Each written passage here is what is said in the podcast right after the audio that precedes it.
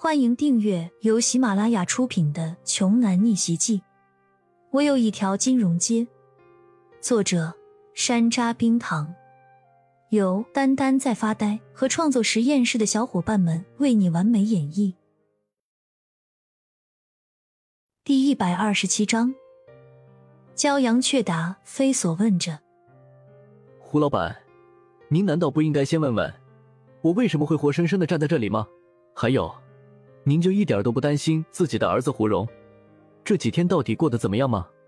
被骄阳这么一说，胡飞卫才想起来，前几天明明是安排了四个最能打的黑衣保镖跟着自己的儿子一起，直接去骄阳算账了。之后胡荣又发来短信说他们已经搞定了，完事儿了，还带走了骄阳身边的那两个女人，happy 完了去了。而。现在骄阳却完好无损的出现在自己眼前，那么这只能说明一个问题：胡蓉出事儿了。胡飞为目光凶狠的盯着骄阳，咬牙切齿的问道：“我儿子到底在哪儿？”“急什么呀？你儿子没事儿。”骄阳拍了拍手，只见从阴暗处里，胡蓉被人带了出来。胡蓉双手反绑在身后，嘴上粘着胶带着。浑身瑟瑟发抖着，这个时候他早就没了胡疯子的霸气，如今只有软弱悲哀，十足的一条可怜虫。胡蓉被压到了骄阳身边的时候，骄阳顺手把他嘴上的胶带扯了一下来，胡蓉便可怜兮兮的大声喊叫着：“老爸，救我，快救我呀！”看到自己的儿子变成了这样。胡飞为几乎完全失去了理智，指着骄阳的鼻子，直接咒骂道：“骄阳，你这畜生，敢这么对待我胡飞为的儿子！你今天别想活着离开这里！就算我们胡家企业破产了，我也要拉着你同归于尽！”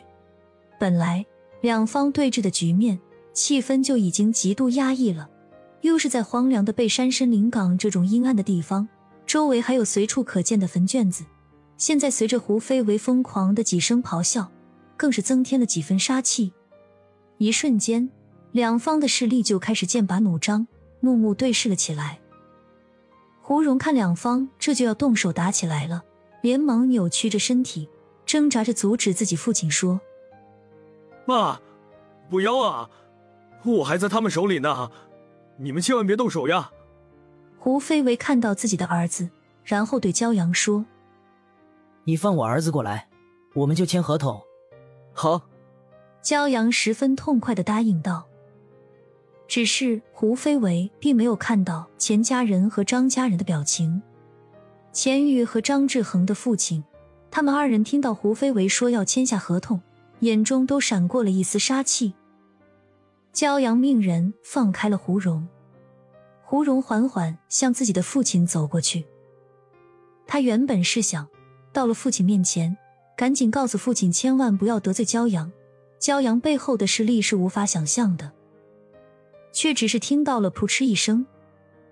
胡蓉难以置信的看着自己的胸口，一把明晃晃的刀子径直插在了那里，一股滚烫的热血喷涌而出。胡蓉怔怔的看着自己的父亲，双眼含泪，最后伴随着无比的痛苦，只从牙缝里喊出了说了一个字：“爸。”随即，胡蓉就轰然一声，整个人就摔倒在地了。我的儿子！胡飞为撕心裂肺的俯身下去，抱起了胡蓉，狂声吼叫着：“死了！”胡蓉就这么死了。张家的一个下人还站在原地，手中拿着滴血的利刃，目光呆滞的俯视着脚下已经躺在血泊当中的胡蓉，一言不发。骄阳愣了。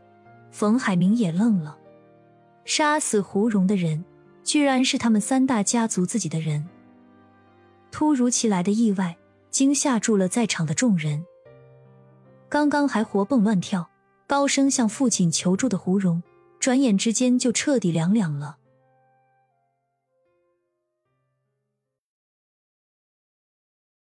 本集播讲完毕，想听更多精彩内容，欢迎关注。丹丹在发呆。